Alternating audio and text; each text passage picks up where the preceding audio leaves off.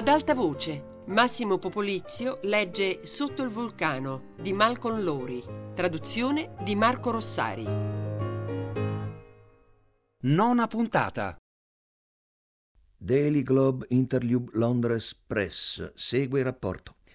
Ieri imminente campagna antisemita stampa messicana con richiesta CTM, Confederazione Lavoratori Messicani, espulsione da Messico, aperte virgolette, piccoli industriali tessili ebrei, chiuse virgolette. Saputo oggi da fonte attendibile che la delegazione tedesca a Città del Messico attivamente dietro summenzionata campagna, inoltre arrivo delegazione, onde mandare propaganda antisemita al Ministero Ministero messicano interni, confermato possesso livello propagandistico da cronista locale. Stop.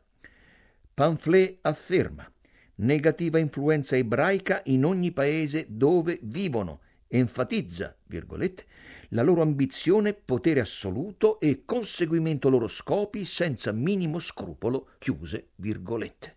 Stop.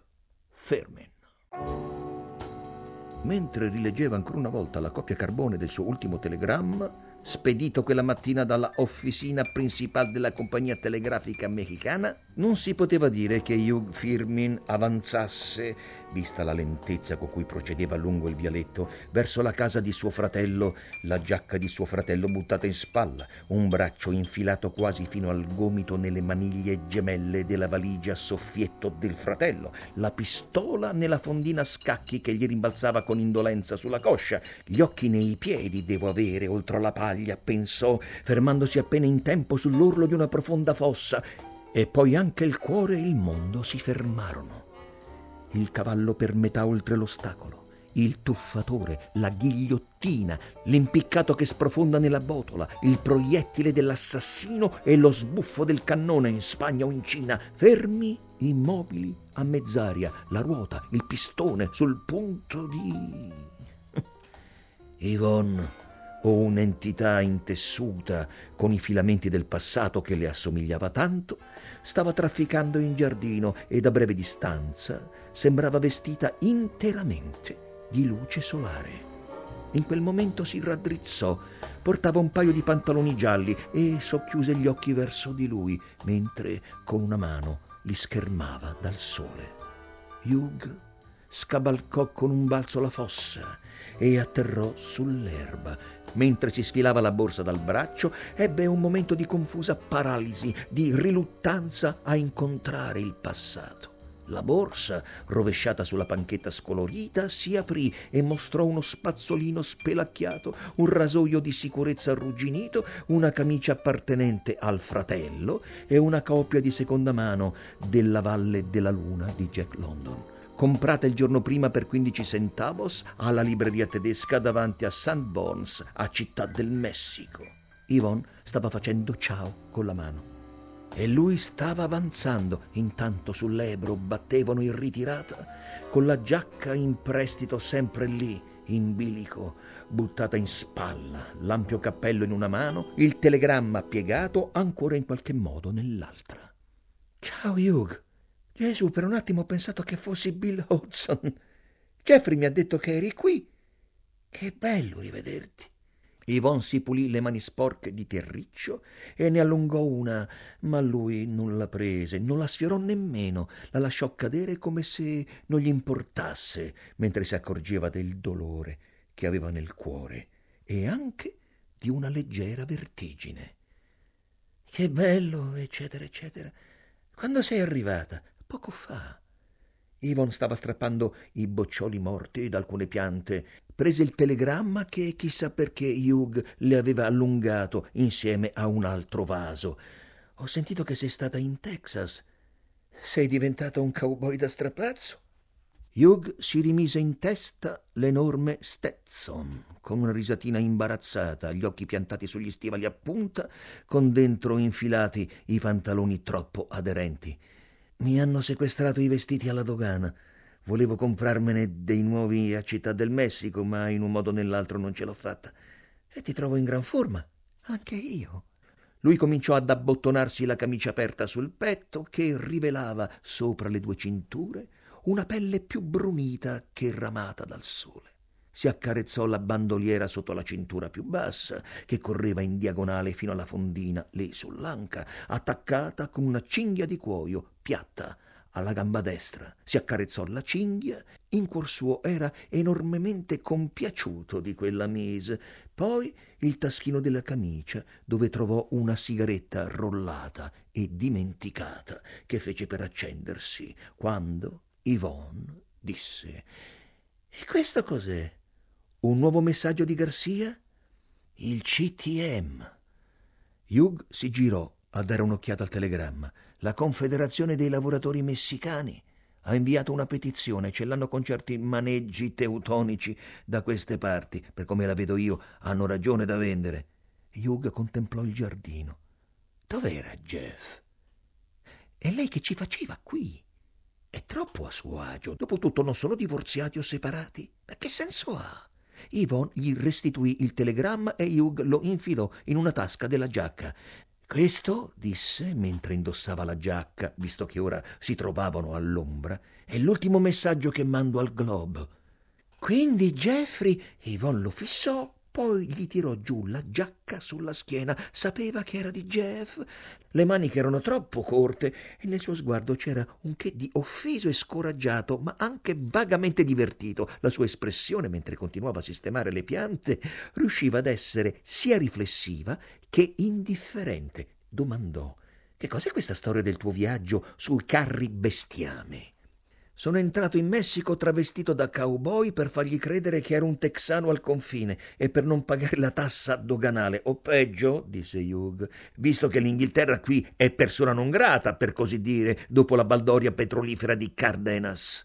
Siamo moralmente in guerra con il Messico, nel caso in cui tu non te ne fossi accorta. E il nostro rubizzo monarca, dov'è? Jeffrey dorme, rispose Yvonne. Certo non voleva dire che ero ubriaco fradicio, pensò Hugh. Ma il tuo giornale non si occupa di queste cose. Ma è muy complicato. Ho rassegnato le dimissioni al Globe dagli Stati Uniti, ma non mi hanno nemmeno risposto. Dammi, lascia fare a me. Yvonne stava cercando di cacciare indietro un ostinato ramo della Bougainville che intralciava i gradini e che Hugh non aveva mai notato. Quindi pensavi che fossimo entrambi a Quanahuac? No, ho capito che venendo in Messico potevo prendere diversi piccioni con una fava ma certo è stata una sorpresa non trovarti qui. Hm? Il giardino è un vero disastro, non trovi? sbottò Yvonne. A me sembra a posto, tutto sommato, se conti che Jeffrey è senza giardiniere da non so quanto tempo. Si incamminarono insieme mentre fumavano. Di tanto in tanto Yvonne si fermava a sradicare questo o quell'erbaccia e poi all'improvviso si bloccò e rimase a fissare una aiuola totalmente, brutalmente soffocata da un ruvido rampicante verde. Santo cielo, un tempo questo era un bellissimo giardino, era il paradiso terrestre. E allora andiamocene a fare un giro fuori, se non sei troppo stanca per una camminata. L'eco di qualcuno che russava, un'eco angosciosa, tormentata eppure controllata, brevissima, aleggiò fino a loro la voce strozzata dell'Inghilterra che dorme della grossa. Yvonne si guardò intorno, trafelata, come se temesse di vedere Jeff catapultarsi fuori dalla finestra, letto compreso, a meno che non si fosse addormentato in veranda. Ebbe un'esitazione. Per nulla, rispose esuberante, affettuosa. Andiamo, sì, lo guidò lungo il sentiero. Che cosa stiamo aspettando? Svoltarono a sinistra per uscire dalla città. In fondo si vedevano le colline purpuree. Ma poi tu che diavolo ci facevi in Texas, Hugh? Tallonavo gli emigranti dell'Oklahoma. Cioè, prima li ho cercati in Oklahoma. Pensavo che il Globe potesse essere interessato alla storia di quei poveracci in fuga dalle tempeste di polvere. Poi sono sceso fino a un ranch in Texas è stato lì che ho sentito la storia di questi emigranti ai quali non viene nemmeno concesso di passare il confine. Sei proprio un gran ficcanaso. Sono arrivato a San Francisco appena in tempo per gli accordi di Monaco. Hugh si girò a guardare a sinistra, dove in lontananza la torre di guardia del carcere di Al Capansigo era appena comparsa con alcune figurine in cima che scrutavano a destra e a manca con i binocoli. Eh, Stanno solo giocando. Da queste parti la polizia ama fare la misteriosa. Come fai tu? E prima ancora dov'eri? A San Francisco probabilmente ci siamo mancati di un soffio. Yvonne si girò con un sorriso, anche se lo sguardo mostrava segni di turbamento, di confusione. E la guerra? disse. Ah, è stato quello il punto. Sono scivolato giù da un'ambulanza con sopra tre dozzine di bottiglie di birra e sei giornalisti, ed è stato lì che ho pensato fosse più salutare andarmene in California. Hugh occhieggiò un caprone che gli tallonava sulla destra lungo il margine erboso tra la strada e la rete metallica e che ora se ne stava lì immobile a fissarli con disprezzo patriarcale. No, sono la forma più abietta di vita animale, tranne forse attenta, ecco, Ecco, lo sapevo. Il caprone era partito alla carica e Hugh sentì imprevisto, inebriante, terrificante il contatto improvviso con il calore del corpo di Yvonne, mentre l'animale gli mancava e poi sbandava, quindi sdrucciolava lungo la curva a gomito che la strada prendeva a quel punto sulla sinistra, fino a un ponticello di pietra e spariva in cima a un colle, trascinandosi dietro furiosamente la catena. Capre, disse lui staccandosi deciso dall'abbraccio di Yvonne, anche quando non siamo in guerra, pensa ai danni che fanno. Continuò sempre con un che di nervoso, di reciprocamente dipendente nel loro buon umore. Parlavo dei giornalisti, non delle capre. Non esiste pena commisurata a loro, solo le malebolge. Ed eccole qua, le malebolge. Le malebolge era la barranca, il baratro che si snodava lungo tutto il paese. In quel punto era stretto ma la sua gravità riuscì comunque a distoglierli dal caprone. Era sormontato dal ponticello di pietra dove si trovavano adesso. Dentro la gola crescevano perfino degli alberi, le cime poco più sotto al punto dove si trovavano Hugh e Yvonne, il fogliame a oscurare in parte quel terrificante abisso. Dal fondo arrivava un mormorio d'acqua. Da qui non puoi vederli, ma lì dentro è pieno zeppo di giornalisti morti, ancora intenti a spiare dal buco della serratura e a convincersi che stanno lavorando per il bene della democrazia. Ah, ma avevo dimenticato che tu non leggi i giornali, giusto? E Hugh scoppiò a ridere. Il giornalismo è la prostituzione maschile del pensiero e della prosa, Yvonne. Ecco un punto su cui la penso proprio come Spengler. Ah, rieccoci. Hugh alzò lo sguardo all'improvviso per un via di un suono spiacevolmente familiare, simile a quello di un migliaio di tappeti battuti simultaneamente in lontananza. Il fragore che sembrava arrivare dai vulcani, riapparsi all'orizzonte quasi di soppiatto, fu seguito di lì a poco dal prolungato steng ting dell'eco. Esercitazioni di tiro, disse Yvonne. Ci risiamo. Nuvolette di fumo aleggiavano sopra le montagne rimasero lì a guardare per un minuto in silenzio. Poi Hugh sbuffò e cominciò a rollarsi una sigaretta. Avevo un amico inglese che combatteva nella guerra di Spagna e se è morto sarà ancora lì. Hugh leccò il lembo di cartina, la sigillò e l'accese. La sigaretta cominciò a bruciare in fretta. Avevo un altro amico che se n'è andato in Cina ma per quelli non sapeva proprio che fare, o forse erano loro che non sapevano cosa farsene di lui, e alla fine anche lui è partito volontario per la Spagna. È stato ucciso da una scheggia di granata, prima ancora di entrare nel vivo dell'azione. Entrambi avevano una vita appagante a casa. Mica erano ricercati dalla polizia. E rimase goffamente in silenzio.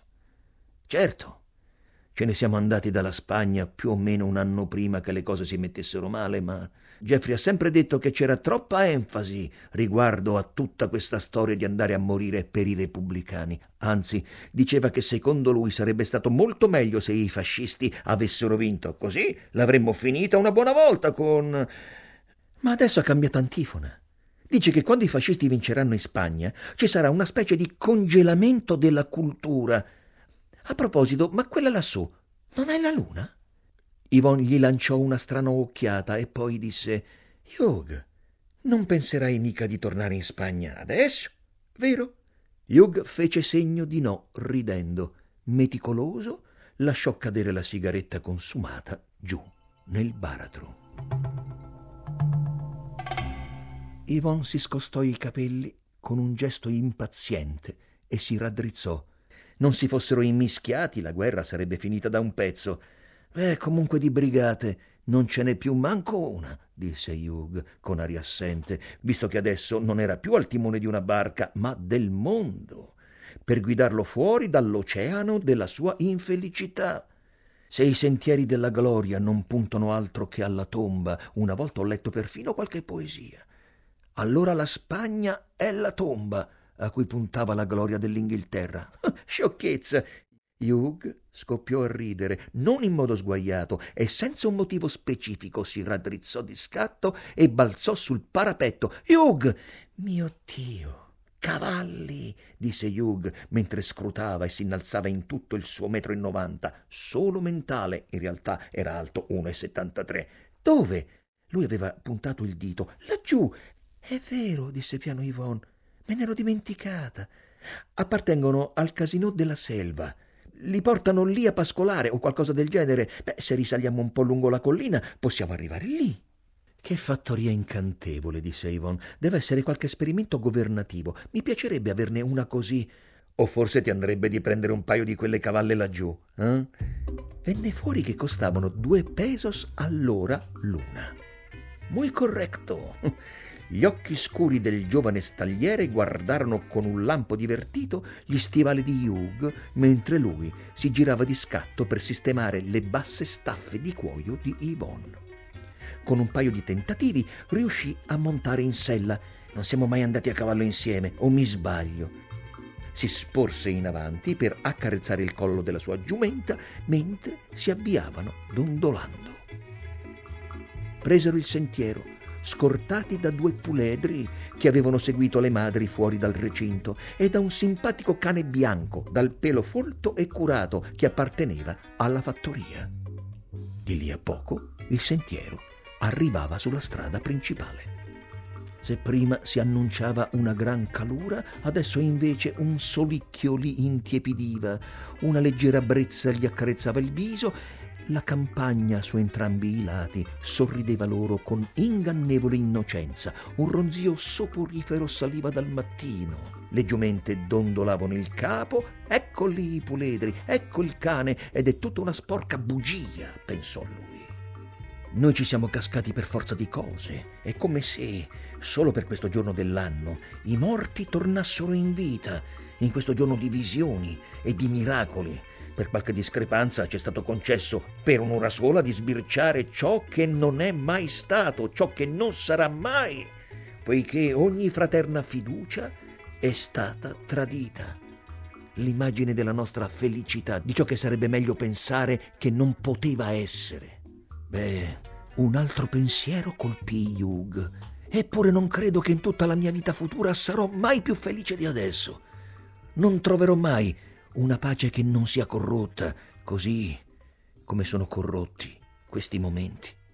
Eppure restava quella banalità che il passato era irrevocabilmente passato e la coscienza era stata data all'uomo per rimpiangerlo solo nella misura in cui questo poteva servire a cambiare il futuro perché l'essere umano, ogni essere umano, sembrava dirgli che lui, proprio come il Messico, doveva lottare senza requie per emergere. Che cos'era la vita se non una perpetua guerra e un soggiorno in un mondo estraneo? La rivoluzione divampava anche nella terra caliente dell'animo umano. Non c'è pace che non debba pagare pegno all'inferno.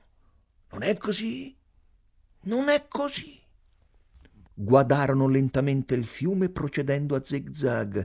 Il cane, nuotando come una lontra, aveva quasi raggiunto l'argine opposto. Hugh si rese conto di una questione in sospeso. Sei nostro ospite, eh? Por favor, Hugh piegò il capo di lato. Ti va di cenare fuori o andare al cinema? No, non credo di avere granché voglia di andare al cinema, grazie mille, rise lui. È un posticino buffo, potresti trovarlo divertente. Una volta i cinegiornali erano sempre in ritardo di un paio di anni e non credo che sia cambiato di una virgola.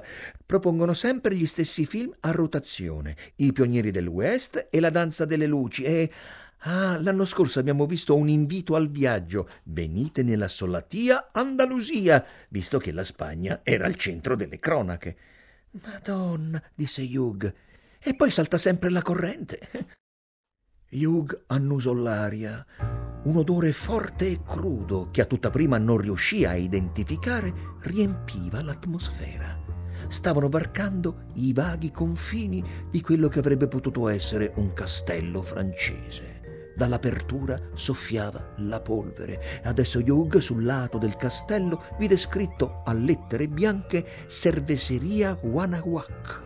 Lanciò un grido di saluto e fece segno a Yvonne di fermarsi. Quindi il castello era un birrificio, non proprio canonico. Sembrava ancora indeciso se trasformarsi o meno in un ristorante all'aperto. Sotto quegli alberi, dove fermarono i cavalli, una bambina stava giocando con un armadillo.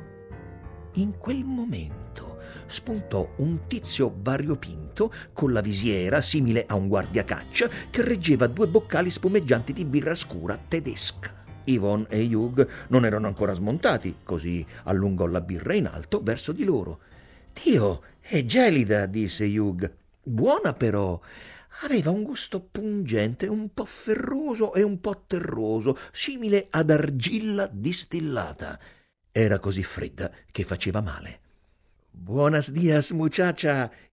Yvonne, con il boccale in mano, sorrideva alla bambina con l'armadillo. Il guardiacaccia ritornò all'interno attraverso uno stiolo. La bambina accovacciata stringeva l'armadillo e occhieggiava preoccupata il cane, il quale però se ne stava a distanza di sicurezza a osservare i puledri che ispezionavano il retro dello stabilimento.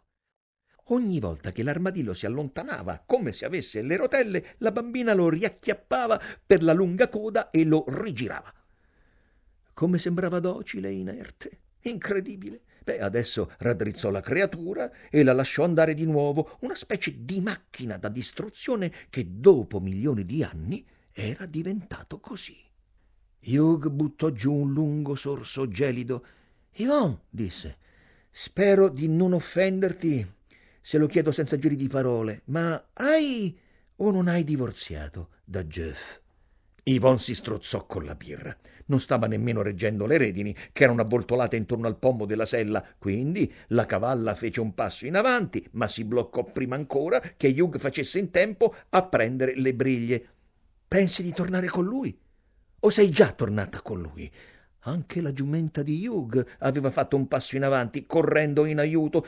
Scusa se sono così diretto, ma mi sento in una posizione orribilmente ipocrita. Vorrei sapere con esattezza qual è la situazione. Piacerebbe anche a me. Yvonne non lo guardò.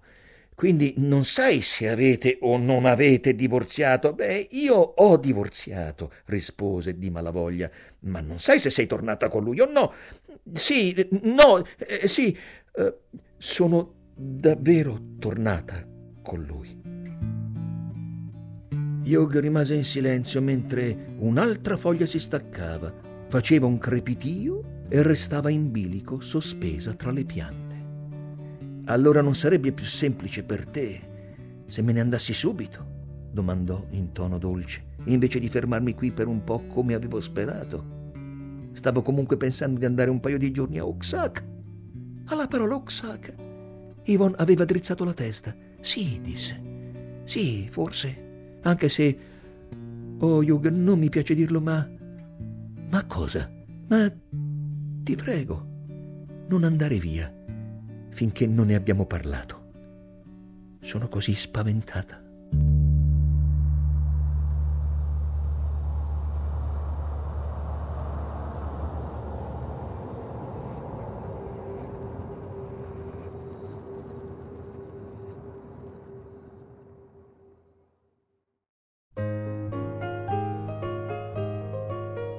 Massimo Popolizio ha letto Sotto il vulcano di Malcolm Lowry, traduzione di Marco Rossari, regia di Luigi Iavarone, a cura di Anna Antonelli, Fabiana Carobolante, Lorenzo Pavolini e Chiara Valerio. Per riascoltare il programma radio3.rai.it, per scaricarlo raiplayradio.it.